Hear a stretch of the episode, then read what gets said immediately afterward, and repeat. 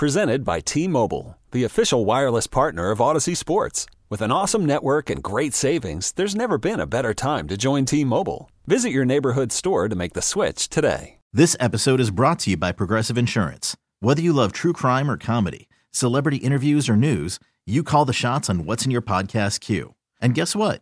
Now you can call them on your auto insurance too with the Name Your Price tool from Progressive. It works just the way it sounds. You tell Progressive how much you want to pay for car insurance, and they'll show you coverage options that fit your budget. Get your quote today at progressive.com to join the over 28 million drivers who trust Progressive. Progressive Casualty Insurance Company and affiliates. Price and coverage match limited by state law. Yeah, this is this is this is easy work. Uh, Domantas Sabonis is having a phenomenal season. Uh, I hope as as as we get closer to the All Star break, it gets recognized more. I hope the more the Kings' two game losing streaks don't turn into three and they beat teams like the Toronto Raptors, mm-hmm. that it's recognized more throughout the league. The beam is fun. Mm-hmm. And it's fun to write about that stuff, and it's fun to talk about that stuff. And Worldwide Wob, the beam needs batteries, all of that of stuff. Man, that's great. Shift some of that energy to these players. Yeah. Shift some of that energy to what Malik Monk is doing shift some of that energy to what Domantas Sabonis, Sabonis is doing on a night to night basis. Shift some of that energy to De'Aaron Fox, who you set the bar for. You as a collective have set the bar really, really high for, mm-hmm. and he's he's achieving that again. Yep.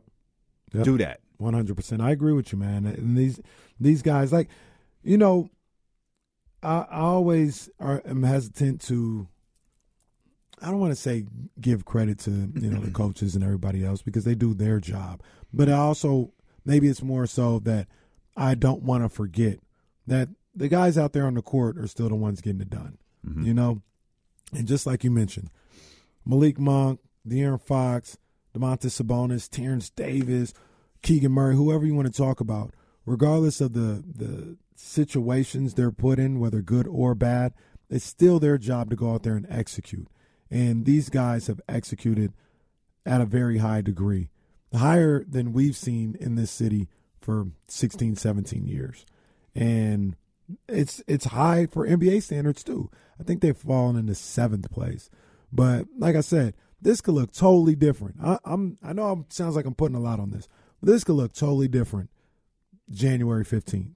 Mm-hmm. With all these home games they have, the way they play at home, the way that they've played this year at home, it, you could be looking at a top four, top three team going into January 15th. Well, Will just by the way there? the West is, like you yeah. could absolutely see that. Will they stay there all year? I don't know. But we could be going into MLK Day with the, the Kings top four in the West. Come on, man. I'm sorry. I listened to everything you just said. I got a little fired up when you mentioned Lauri Markkanen. Because one, Chicago. Mm. Two, there isn't a single metric that Markkanen is better at than, Domantas Sabonis, except for scoring. Shout out Morgan Reagan. Stop being stat hoes. And if you're going to, look at all of them. Mm-hmm. Assist, not even close. Mm-hmm. Rebounds. He's got him by three rebounds per game. Don't even start on assist. Oh, it's it's, it's not even close. 6.4 to 2.2. Mm. How? Their their their, their two point percentage is the same. Their uh, the Markkanen's got him a little bit on the three point shot.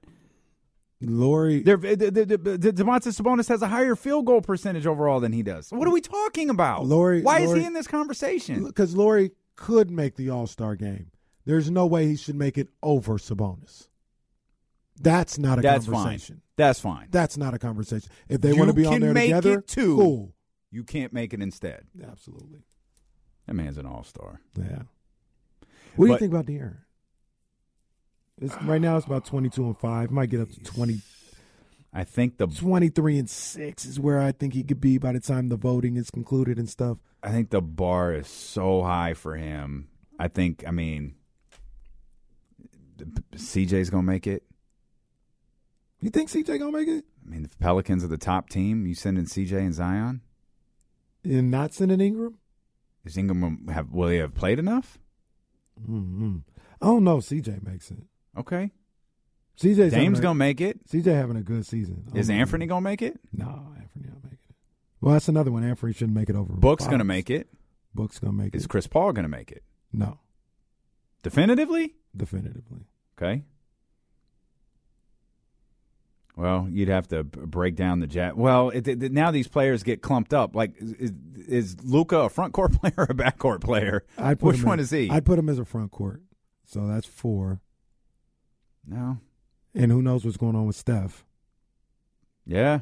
I mean, I mean, Steph, Shai- but Steph will get voted. But it. Steph will get voted in. Yeah, so Shai, Steph, Ja. That's Shai, seven. that's the one. I was thinking, who in this bottom tier of teams will make it? Shai's the one. That's seven. And how many did that number did that breakdown say? You get the two starters. Uh, well, the, well, the no, the so we go to the fourteen. Uh, two guards, three front court players, and two players at any position. Because De'Aaron's not getting voted in. No. So So, uh, but I was counting. So two, two, guards, two voted in already. So now that's five slots, and now you, got, two you got guards, two wild cards. Two wild. He might be the he might be the last one, just on the outside. I mean, if he keeps playing like he played last night, Oh, he played like last night. He in there. oh, he's definitely in there. He in there. Yeah. Hmm. But then you know, and pragmatic brings up Man, a good can you point. imagine? These things could happen. Can you Steph, imagine? Steph get voted in and Yeah, Steph's definitely going to get voted in. but not in. be able to play. Yeah, so yeah, for sure. slot. You know. Mhm.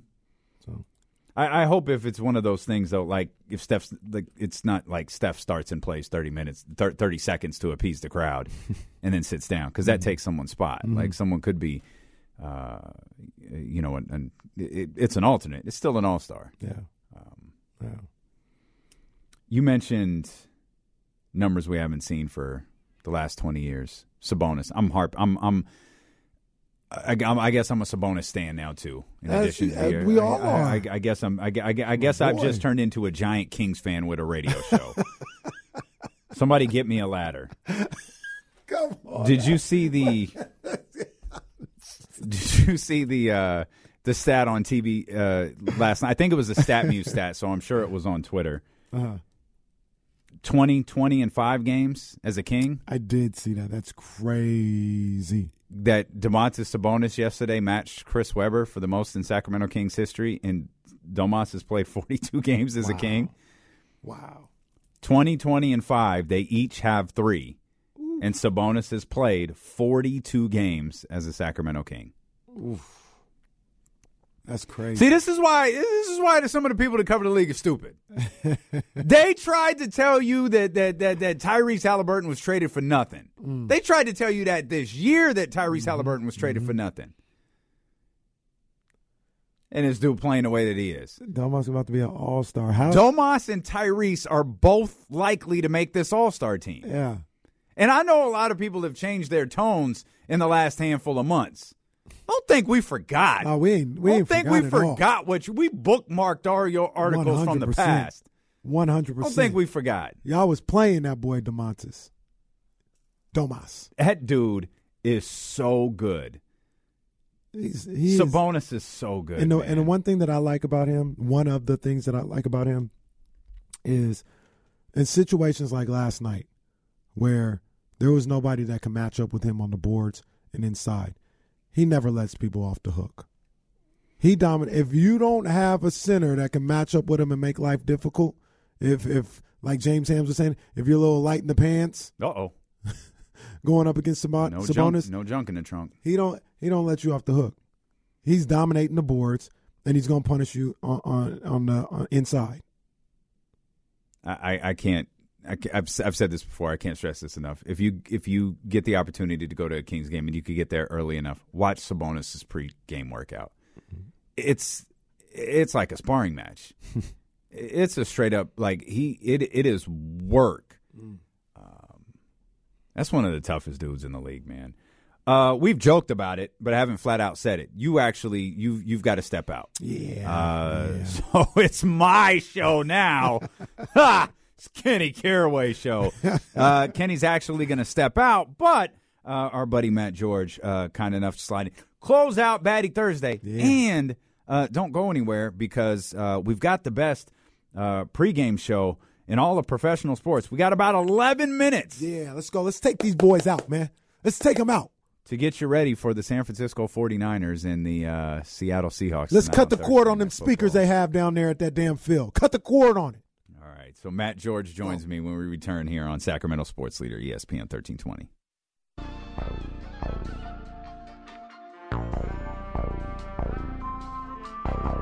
D'Lo and KC continues streaming live on the Odyssey app. Live on the Odyssey app, Twitch, and YouTube as well. As we mentioned, uh, KC stepped out a little early, uh, but I'm happy to close out this Batty Thursday uh, with the host of the Locked On Kings podcast, and of course, a broadcaster over at ABC 10, our man Matt George. Matt, appreciate you, my friend. Kenny Caraway ducking me like Lonzo Ball ducks De'Aaron Fox, Oh, man. I can't, Cold I world, can't, I can't handle it. cold, cold, cold world, man, cold world. I guess Uh, he's got like a family and a baby or whatever. Look, no, you didn't miss a hit because you had a baby.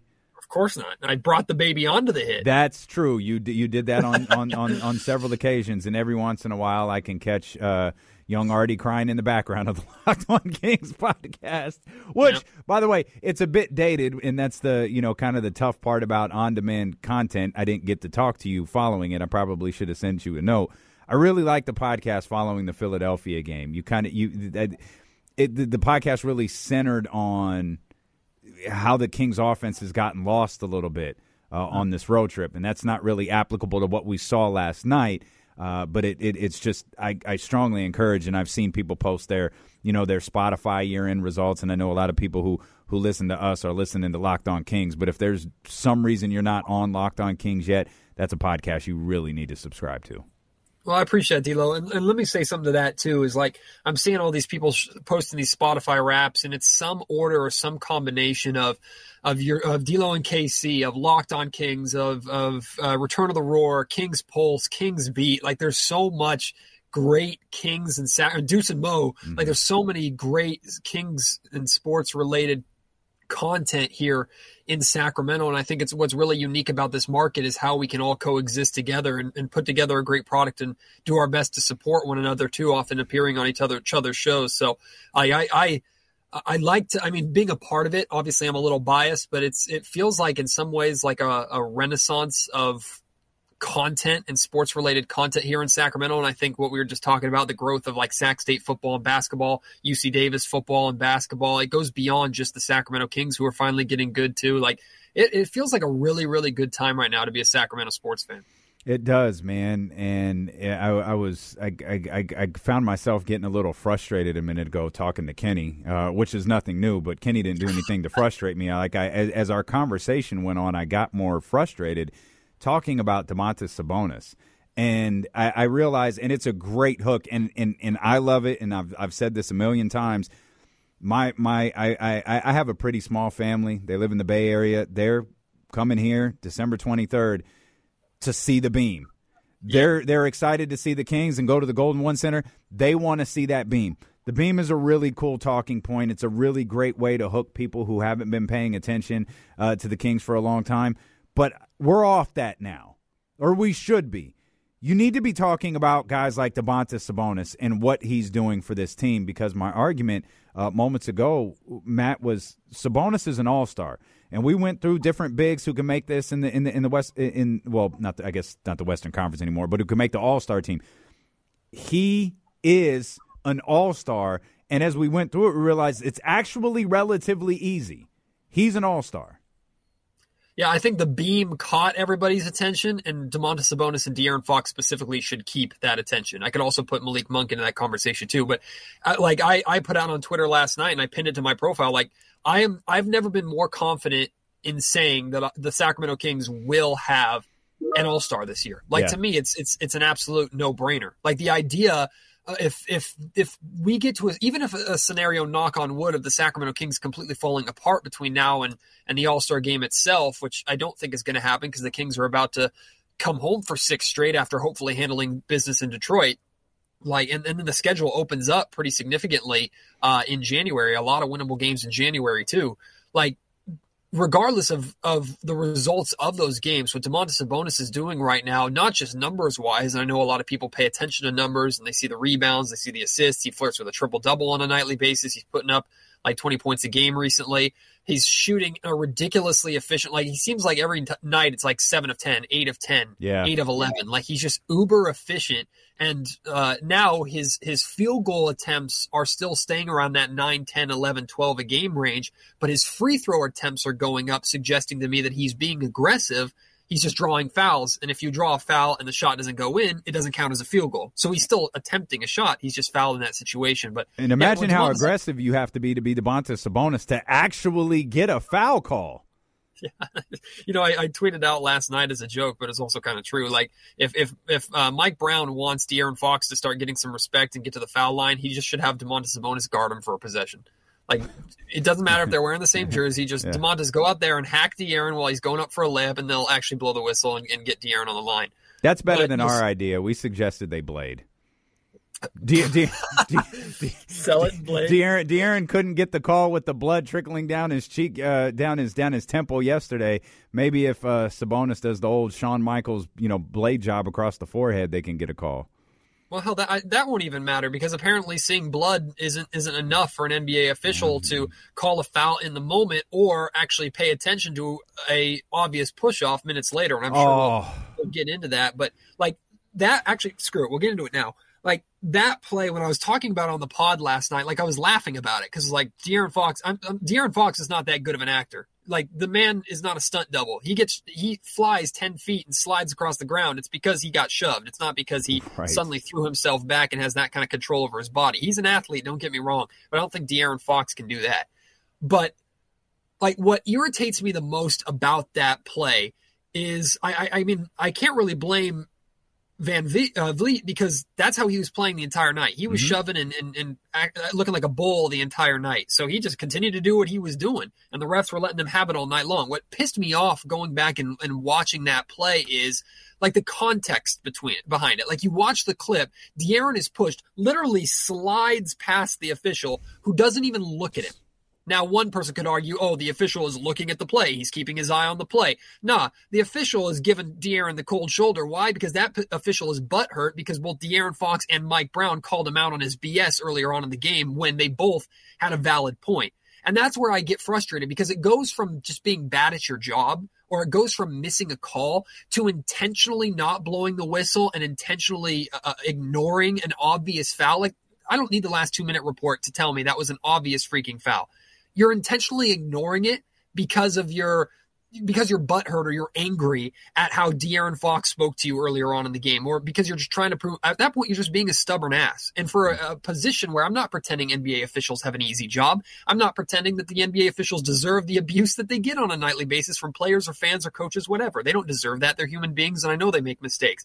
But admitting your mistake versus doubling and tripling down on that just to be a stubborn jerk that's not what an impartial referee with your job is literally to be impartial. That's not what a referee does. That part pissed me off. And then knowing the two minute report was going to come out the next day and say, yeah, they missed that one. And it's, again, a call at the end of a Kings game that the officials missed. Clean as can be look. Uh, right there for Van Van Vleet. Thank Fred Van Vleet. Thankfully, it didn't. It didn't go in. The Kings were able to, you know, to walk away with the victory there, man. But what a what, a mess uh, that could have turned into. Uh, Matt, you mentioned the, the teams coming home. I mentioned the game against Washington on December 23rd. Uh, not only are we going to be there, is my family going to be there, uh, we want you to be there. Uh, we've got tickets for you right now. Caller number three, 916 909 1320. We'll get you all set up. This particular pair of tickets brought to you by Matt George. Caller number three, 916 909 1320. We'll send you to see the Sacramento Kings take on the Washington basketball team coming up uh, December 23rd. Uh, you mentioned the Detroit game. That win last night was special for a variety of reasons. It felt like it was five on eight, uh, but you know, they got into, you know, they've had a couple of bad games in a row against New York and Philadelphia, and they got into, I think it was a 15, 16 point deficit here that they didn't let get too far out of hand.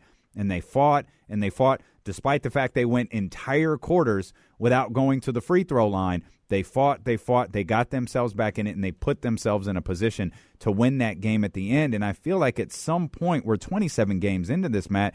We can dead that same old king stuff. We can dead the fear that these games are going to pile on top of each other and know that these are the ups and downs of an NBA season, but we as Kings fans just might not be used to the ups. To me, last night's win was one of the more gritty Kings wins that I can remember in my entire time of covering the Kings and, and certainly the, during this 16 year playoff drought. And, and what – what stood out to me, I mean, all the outliers, all the reasons you listed of of being down by 16 points, being on the road, Toronto being an extremely good and composed team. That's a very difficult place to play, like no matter who you are.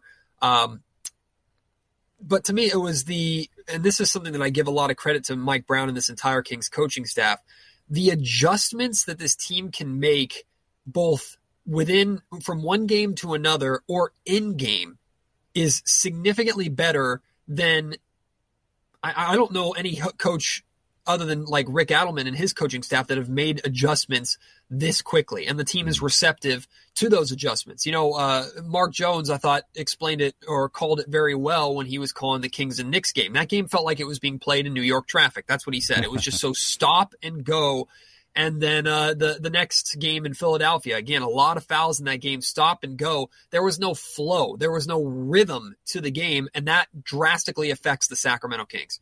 Drastically affects the Kings because the Kings are a team that, like we can see, when they get going, kind of everybody gets the touches, the ball starts moving, shots start falling, the team figures it out, gets on a little bit of a vibe, and that's that's where they're at their best. So I give credit to teams for slowing the Sacramento Kings down, but I know Sacramento has also struggled with physicality like teams that have been more physical with them, slowing them down into kind of a, a grinded out style. Sacramento has struggled with that at times this season. So they take on a Toronto Raptors team who tried to do that against the Kings. The Kings go down by 16 points. Domantas Sabonis didn't shy away from the physicality. The Kings, De'Aaron Fox went from taking almost half of his field goals from three point range in Philly to eight of 23 shots were from three, and the rest were amongst the teeth of the defense in the paint and things like like De'Aaron was immediately trying to be more gr- aggressive, attacking the basket, and that opens up opportunities for everybody else. The Kings immediately adjusted to the physicality, did not shy away from it, and used that physicality to create transition opportunities for them. I thought, thought the fact that the Kings had over 30 fast break points in that game and yet only forced seven turnovers. That means every mm-hmm. single time the Raptors missed, it was an outlet pass and the Kings were trying to run. They were saying if if we can't get six minutes of just good, solid, fluid basketball without whistles, then we're going to take advantage of the five seconds at the beginning of the shot clock when we can beat others down the floor. So they created that opportunity for themselves. Those are adjustments night in and night out that made, I think, last night's win so impressive. Do you think they and maybe this isn't the case of the season. Maybe it's the case of the road trip. But you tell me. You you you, you talked about the New York game. Uh, Mark Jones using the line. feel like it's being played in New York traffic. Do you think they get? There's only so many things that they control can control. But do you feel like they get sucked into playing the way that their opponent wants them to, rather than think, the way that they want to? I think the Philly game. I don't know. I, think actually both of those games, maybe the New York game a little bit more um, than the Philly game. I could say that. Um, it still felt like the Kings were trying to play their style and trying to get things going. They just like the Kings really struggled to get within 20 points in both the Knicks and 76ers game. Like they, were having a hard time putting together more than five or six points consecutively. And credit to Tom Thibodeau in the New York game, he was calling timeouts as soon as the Kings got anything going, and the New York Knicks were making adjustments. So I give credit to the Knicks. The 76ers game, on the other hand, was a, a big man, a very talented big man in Joel Embiid initiating contact, playing physical, and yet whoever's defending him wasn't allowed to play physical, so everybody got into foul trouble. And the 76ers, who were just dreadful to watch as a basketball team, period, were allowed to go and, and, and play the game that they play the best, which is getting to the foul line. I don't know if the Kings could have done anything differently other than, you know what, you're not going to get to the foul line. We're just going to step aside and give you layups so we can inbound the ball quickly and try and get some tempo that way. But I mean, I think the officiating definitely had an effect on both those games. I think it was the game plan of both those teams to slow Sacramento down. For sure. And then the Kings were also missing some open shots to where they couldn't really get anything going because good looks that were being created by Sabonis or Fox or good ball movement just weren't falling. We saw in the second and third quarters of the, the Raptors game last night, as soon as those shots started falling, Malik Monk started started hitting. Uh, De'Aaron Fox was getting to the rim. Domantas Sabonis was uh, effective in the pick and roll. As soon as one gets going, it's like we all eat type thing. Yeah. You eat, we all eat in Sacramento. I thought that was such a tone setting performance for Terrence Davis. Uh, he got out there, you know, he, he gets the late nod. I know they wanted to try to give Kevin Huerter a go last night. He gets the nod to start, and he comes out, you know, firing from three. He cools down a little bit. I think the team as a whole kind of cooled down, but there was already that feel. All right, they've got this three point falling already at a better rate than they had in in the last handful of games. Let's stick with that. And then along comes you know Malik Monk, who having three 20 point scorers last night uh, in that win in a game that you won by one point. You needed everything that those guys had to offer. Yeah, I mean, I thought Terrence Davis was fantastic, and then I thought everybody kind of answered the call. I was actually surprised with how little Terrence Davis played, like Yeah. minutes wise, Yeah. and that that's that's also what stood out to me is second night of a back to back after. De, I mean, De'Aaron and De'Aaron played 29 minutes in Philly, mm-hmm. and Domantas Sabonis played I think a little over 30 minutes in Philly. It's not like they played 15 minutes and had the rest of the night off. On the second night of a back to back with De'Aaron, and it's just his second game back from an injury. You got 41 minutes out of him. You got 40 minutes out of Domantas Which is Sabonis. kind of unusual, right? For those guys to Very. crack the 40, you know, 40 minute threshold is unusual. but very but that's what the Kings also needed to win, and that Yep. that's why I that's why I loved the Mike Brown um, uh, ejection so much. Is be, and I've seen a lot of people talking about this ejection, and and he, I mean it has a lot of built up from how the Kings have been officiated this year, and he finally popped and snapped, and I think that's true. But to me, the reason why Mike went from zero to 100 really, really quick is I think Mike saw De'Aaron pick up his tech and said, Oh, no, no, no, no. Like, my point guard's not getting thrown out. I'm going to get thrown out because I think Mike Brown knew that if De'Aaron gets tossed out of that game, the Kings lose. Like, the Kings don't win that game without De'Aaron Fox on the floor. So Mike said, I can still get De'Aaron's message across. I can pick up my guy. I can have my guys back. I'll take the fine. I'll go sit and watch this game in the back. I got confidence in Jordi and the rest of my coaching staff that they can pull this out, and I'll keep my my my point guard on the floor, and hopefully he'll get a little better treatment. Now, of course, he really didn't for the remainder of the game. Yeah. But I mean, I thought that was tremendous leadership by Mike Brown to recognize one, this is my opportunity to finally voice the frustrations that I've had building forever, and two, I think I need to do this to protect my guy. Uh, and that's, I mean, you talk about the respect that Mike Brown has in the league. It's little things like that, plus what stood out to me, D'Lo, and and maybe this isn't surprising to a lot of people. Maybe this is pretty common in coaching circles. I don't know because I'm not an NBA head coach or a basketball coach. But Jordi gets his first career win, right? And we see that video of the celebration in the locker room. Who's in the background Yep. during that celebration? It's Mike Brown, Yep. just as happy as everybody Throwing else. water is. on him just like everybody else is. And does Mike Brown step up? Does Mike Brown get in the way? No. He lets Jordi address the team. He lets Jordi give the speech. He gave the keys to Jordi in that moment. That was Jordi's moment. He said, I got ejected. I did what I had to do. He got his win. I'm going to step aside and let my, my lead assistant handle this. Like that to me speaks to everything that Mike Brown is. And that's why these players, these coaches, now these fans are such big fans of his. Yeah, that moment really stood out for me too. We brought that up here, and there were actually a couple of moments uh, that stood out to me, and they all center around the coaches. That was one of them.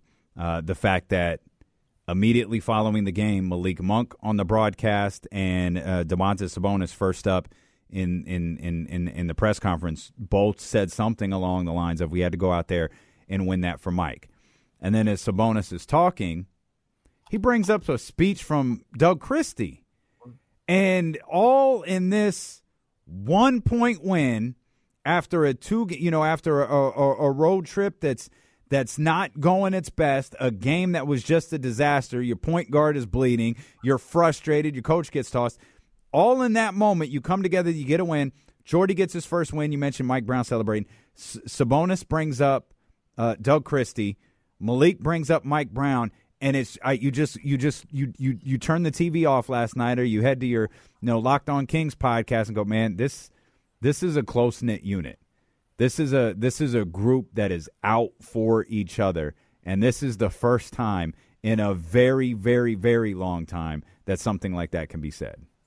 And I'm sure there was already a pre existing respect between this coaching staff and these players, but you can see how that respect has blossomed in such a short period of time. And it's easy to understand, especially from the player perspective. I mean, I got Mike Brown, who's so well respected as my head coach, His backup is Jordi Fernandez. Has freaking um, Jay Triano. Has Leandro Barbosa, who still looks like he could shoot or suit up and drop twenty Easy. on any given night, Yeah. and he works hard.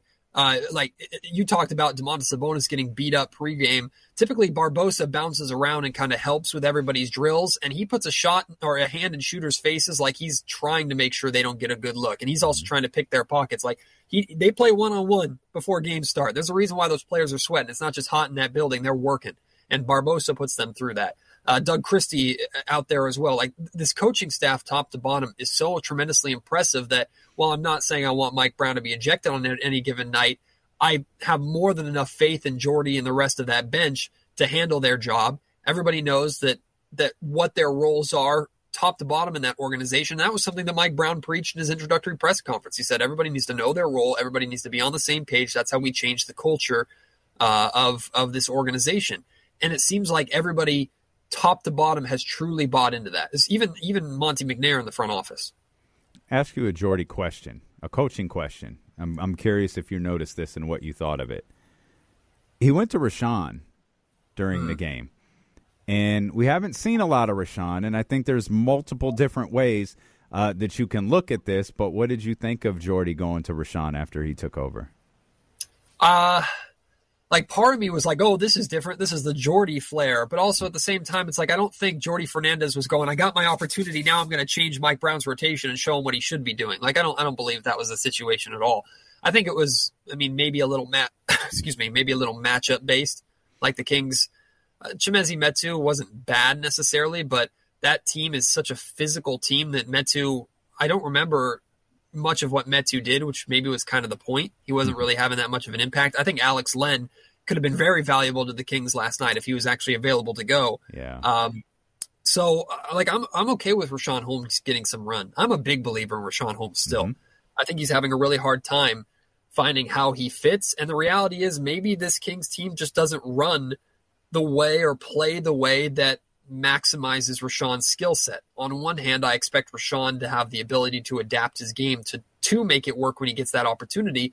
But at the same time, if you are a very specific archetype of a player who thrives in like pick and roll situations and thrive playing next to Tyrese Halliburton and thrive with that push shot, but you're now playing in an offense where the ball is primarily running through your center as a distributor in the high post. Yeah, I understand those are very different things and maybe difficult for a player of who doesn't necessarily have that skill set who wants to play in a completely different way. So if if the if Richaun is ready to go and if whoever the coach is thinks that Richaun can give them a boost, I have full faith in them and I think Richaun uh, uh, what I love the most is that picture that we saw of the beam team after the win, and there's Richaun in the background with a big smile on his face, and uh, like there's no way. I'm sure Richaun is not happy with his scenario. He's not happy with his situation, but you wouldn't know it by the way he interacts with his guys. We haven't heard anything. We haven't seen any complaints, which is very different from years past. Um, so I, I will always support Richaun getting minutes. it stood out to me right away that Richaun was out there. I thought, oh, all right, little Jordi call. This is this is cool. It's different. And then I, I, I realized looking back at the Philly game, he played minutes in Philly. Mark Jones, I think, uses the line, there's no such thing as garbage minutes in the NBA. They mean something to somebody. Richaun played really, really well in those minutes, and it drew me back to Chimezie Metu against Golden State. Golden State up big. Chimezie Metu a part of the a part of the run that helps you know get that game closer. But Metu had had some DNPs there at that point, and I wonder if now after that Philly game, if it was like, hey, we've gotten a little look at Richaun, and I don't mean to frame it if I am like he didn't. It's not like he played big minutes yesterday. He played a handful. He played like three.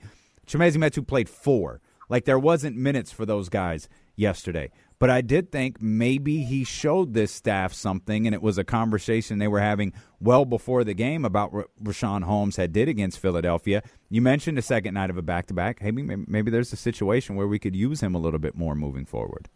And I still do believe that Richaun is a massive asset to have on your bench that you can point to and go to in the same way that KZ Okpala is. Now, Richaun has shown more at the NBA level than KZ Okpala has, but I have a specialist in KZ Okpala when I need a lockdown defender out there. Maybe there's an offensive drop off, but when I need to get a stop, I need some length. KZ, you're my ace. Get in there. So Richaun Holmes, if I need energy, if I need fast break verticality, if I need a lob threat, even though he hasn't shown that nearly as much as Chimezie who has, which is a bit perplexing to me. Mm-hmm. Um, like Richaun is available and he's more than capable. Uh, and I know largely because of Richaun's contract that there isn't and there wasn't much of a market for him trade wise during this offseason. I don't know if that's going to change or uh, or not before this NBA trade deadline, but I guarantee you 29 other teams in the NBA could use a player like Richaun Holmes. Richaun does provide value. He does have value. The seasons that he put in Sacramento to earn that starting spot and to get uh, that contract that he earned weren't just flukes, weren't just misnomers. Like that is who Richaun Holmes is. Maybe he is just a very specialist player that needs the right system and needs the right guys around him to maximize himself. And if that's who he is, welcome to the NBA. There are a ton of role players who are that exact same way, especially big men. So there's a place for him in the league. And I trust that the the overall collective basketball IQ and experience of that coaching staff to find out when, if at all, to use Richaun effectively. Uh, one player I do not think we have mentioned one single time today. I honest to goodness don't even know if we've said his name. Is Keegan Murray? Yep. Keegan did not have a like a big scoring output last night, but I thought he had moments where he was really impactful.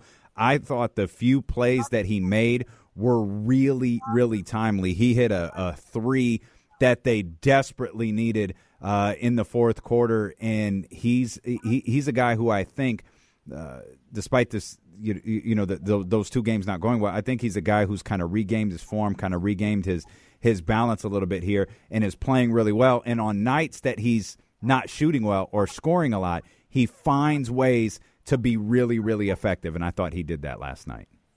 I pointed this out on my pod. Keegan stays making really important plays in big uh, or in, in, important situations, mm-hmm. like fourth quarter plays. He just makes whether it's a big shot when the Kings need it, or like I, you talked about that three that came at the end of a really nice stretch for him. I think he had a layup. Then next the next possession down the floor, I think they were trying to get the ball in the paint to. I want to say it was pa- uh, Pascal Siakam, and he got involved and knocked that ball away and was credited with a steal and then had the three as kind of the final part of that trifecta. Overall, 10 points, not the best shooting night for him, shot under 50% or 40%. Like, it's not a night with the sexiest stat line that's going to get him a lot of run. But what that says to me is that this rookie is a gamer. Like, he knows when he can make an impact and how he can make an impact. And there's a reason why he is consistently on the floor for this team, even on a night where he's not putting up big numbers and, and hitting a lot of shots or is even that big of a threat to, to opposing defenses. It doesn't matter. Keegan Murray is out there because he's a smart player and he knows how to make an impact in the little opportunities when he needs to. And those little things that he does, forcing that one turnover that leads to a fast break opportunity that puts the Kings up by five instead of by three. Like those little things add up to where you pull off a one point victory on the road against a playoff team in the Eastern Conference. So, like Keegan, I mean, could he be doing more to impress me? Absolutely.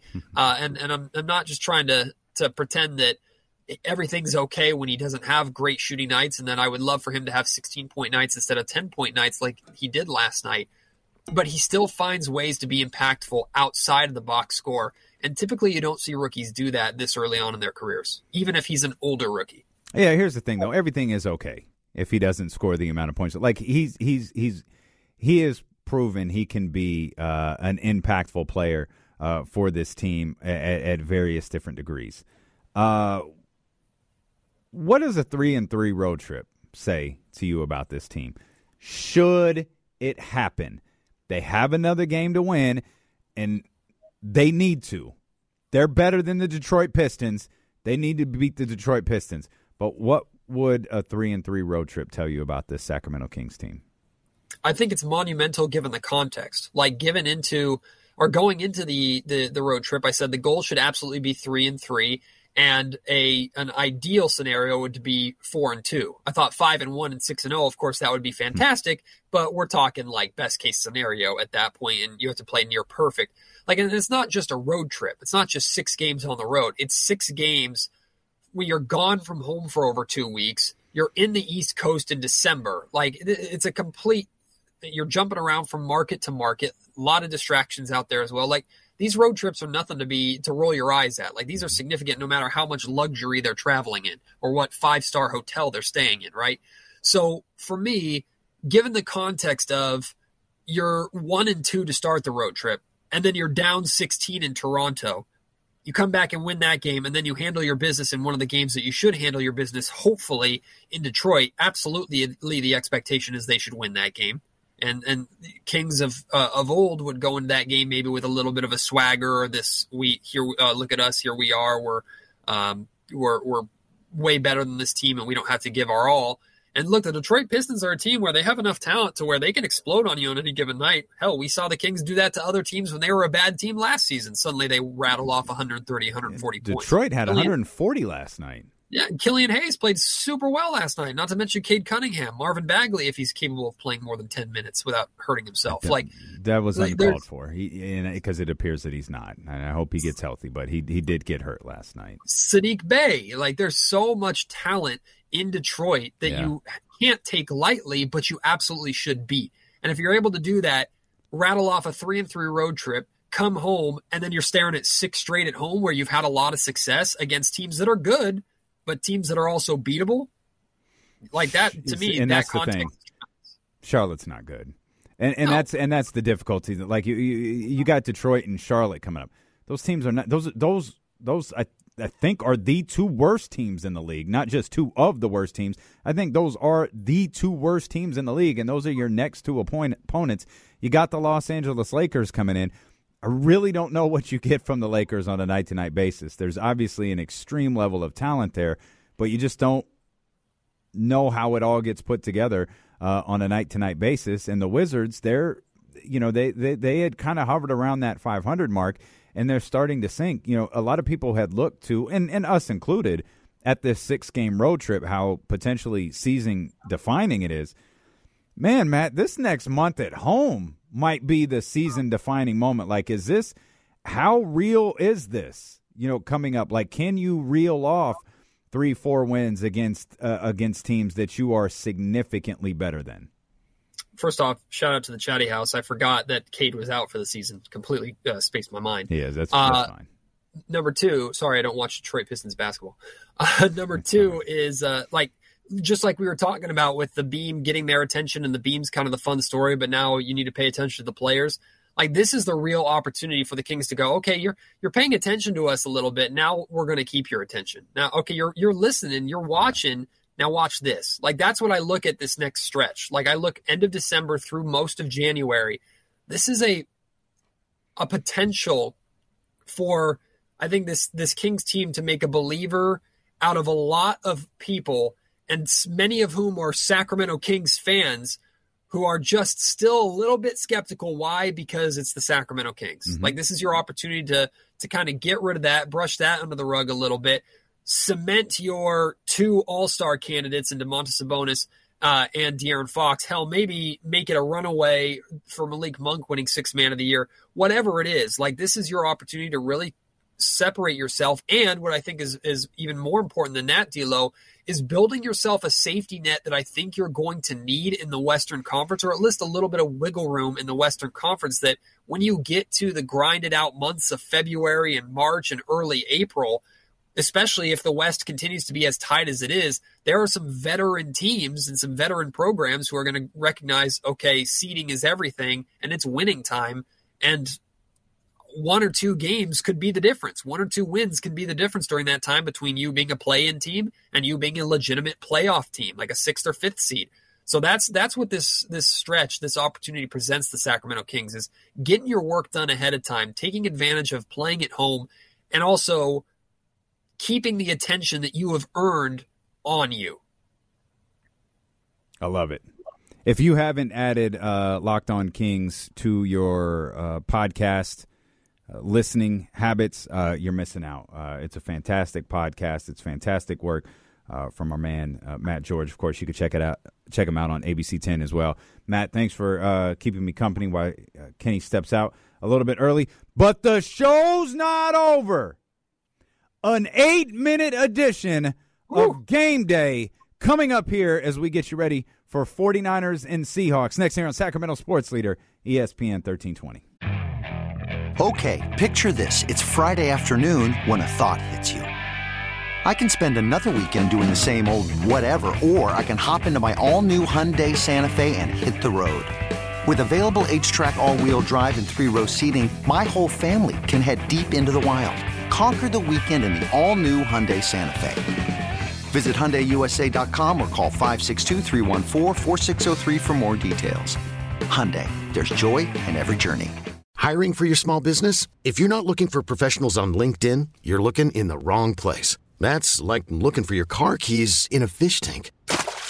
LinkedIn helps you hire professionals you can't find anywhere else, even those who aren't actively searching for a new job but might be open to the perfect role. In a given month, over 70% of LinkedIn users don't even visit other leading job sites. So start looking in the right place. With LinkedIn, you can hire professionals like a professional. Post your free job on linkedin.com slash recommend today. This episode is brought to you by Progressive Insurance. Whether you love true crime or comedy, celebrity interviews or news, you call the shots on what's in your podcast queue. And guess what?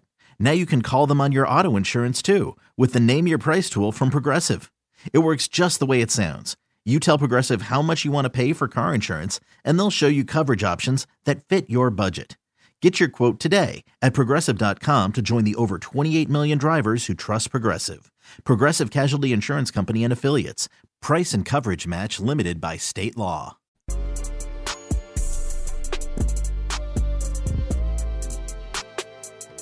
D'Lo and KC continues streaming live on the Odyssey app. It's an extended edition of D'Lo and KC, just without the KC. In fact, it's a 49ers game day edition of D'Lo and KC, presented by Lasher's Elk Grove Dodge and the Elk Grove Auto Mall and online at elkgrovedodge.com. Of course, the San Francisco 49ers are taking on the Seattle Seahawks in Seattle tonight.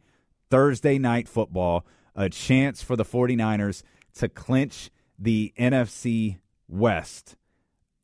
Just uh, uh, it, the 49ers are playing incredible football. Their defense uh, is playing on an incredible level right now.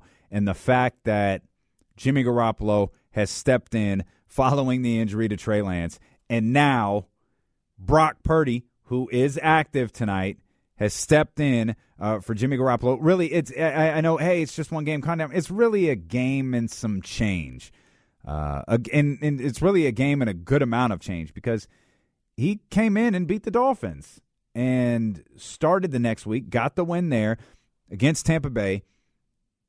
Defense again incredible, and that's the story to me of the San Francisco 49ers.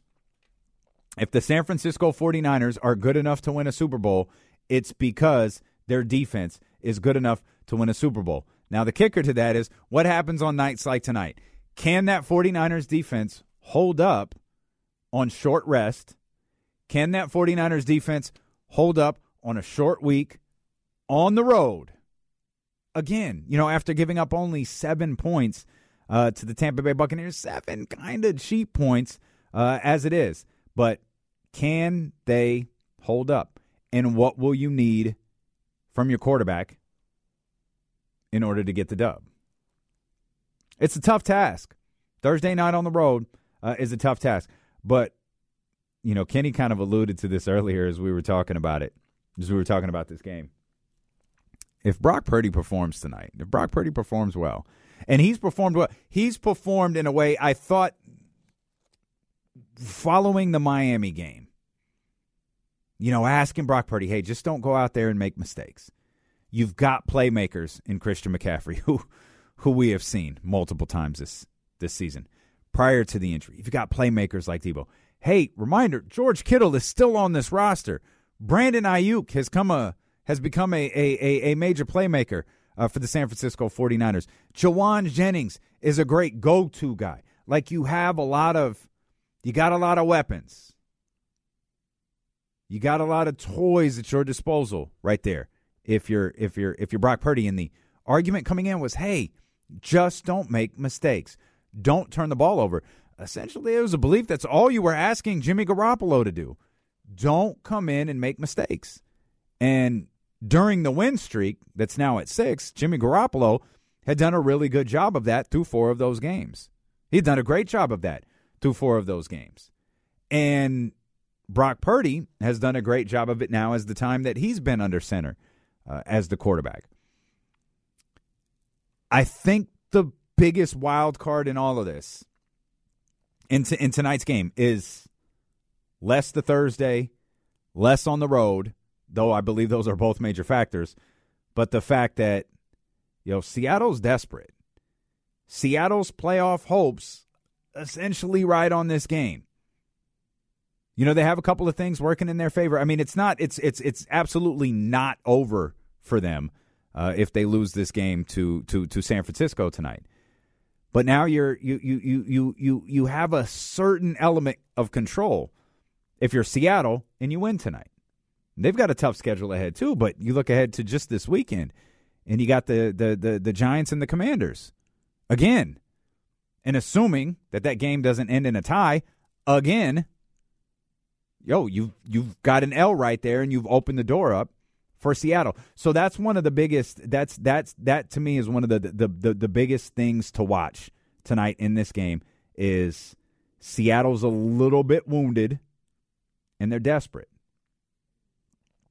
They're desperate to get a win tonight against the division rival at home. They're desperate to get a win tonight against the division rival at home, who, oh, by the way, is starting their third string quarterback.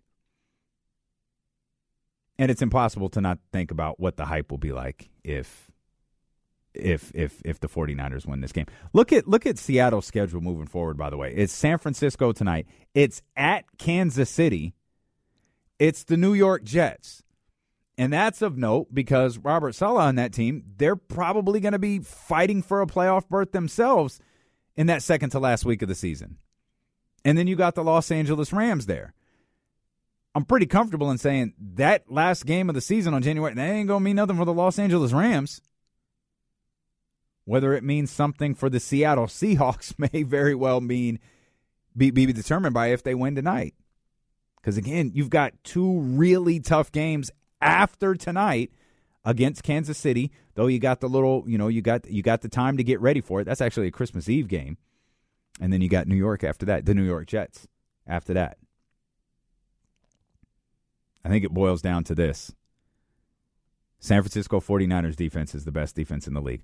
I have a tremendous amount of respect for Pete Carroll. I have a tremendous amount of respect uh, for the the Seattle Seahawks and what they've been able to do this year. I think they were written off before the season started, minus Russell Wilson. Of course, that's completely understandable. Uh, I think Geno Smith has been written off for years. I think he's done a fantastic job. I think Geno Smith is one of the best stories in the NFL this season. But I think when push comes to shove, Fred Warner, Nick Bosa, man, that team is locked in on that side of the ball. That secondary does his job. If that secondary does their job, Nick Bosa's he's he's you know Geno's going to feel Nick Bosa tonight. He's going to see him. Fred Warner, Arik Armstead, that whole crew. And I think I think that's what it comes down to. I also don't think the game is going to be pretty. I think if you're a 49ers fan, you're going to love it because you're just going to be rooting on your team, sitting on the edge of your seat. If you're a casual football fan turning into Amazon Prime tonight, I kind of feel like this might be a tough watch. I think this is going to be a low scoring game. We might see the punters a lot tonight. Because I don't think Geno's going to make a lot of mistakes. I don't think Geno, even against that defense, is going to put his team in a compromising position. I think we could see the punters quite a bit. And I do, if I'm forced to make a prediction, man, I can't make a prediction. That's not my job. My job is to just talk about the game. I can't make a prediction because I, honest to goodness, don't know who's going to win this game tonight. So much is on the line uh, for Seattle. I just can't write them off. But it's hard for me right now, the way they've been playing, to see that defense, to see that San Francisco 49ers defense fall short. Even in a low scoring game, it's hard for me to see them uh, fall short. Uh, appreciate you so much for being with us. Uh, not just the last eight minutes on this 49ers game day presented by Lasher's Elk Grove Dodge in the Elk Grove Auto Mall and online at elkgrovedodge.com, but all day. Kenny will be back with me tomorrow at noon. Uh, we hope that you are as well. Enjoy 49ers football here on Sacramento Sports Leader, ESPN 1320. This episode is brought to you by Progressive Insurance. Whether you love true crime or comedy, celebrity interviews or news, you call the shots on what's in your podcast queue. And guess what? Now you can call them on your auto insurance too with the Name Your Price tool from Progressive. It works just the way it sounds. You tell Progressive how much you want to pay for car insurance, and they'll show you coverage options that fit your budget. Get your quote today at progressive.com to join the over 28 million drivers who trust Progressive. Progressive Casualty Insurance Company and Affiliates. Price and coverage match limited by state law. You could spend the weekend doing the same old whatever, or you could conquer the weekend in the all-new Hyundai Santa Fe. Visit HyundaiUSA.com for more details. Hyundai, there's joy in every journey. T-Mobile has invested billions to light up America's largest 5G network from big cities to small towns, including right here in yours. And great coverage is just the beginning. Right now, families and small businesses can save up to 20% versus AT&T and Verizon when they switch. Visit your local T-Mobile store today.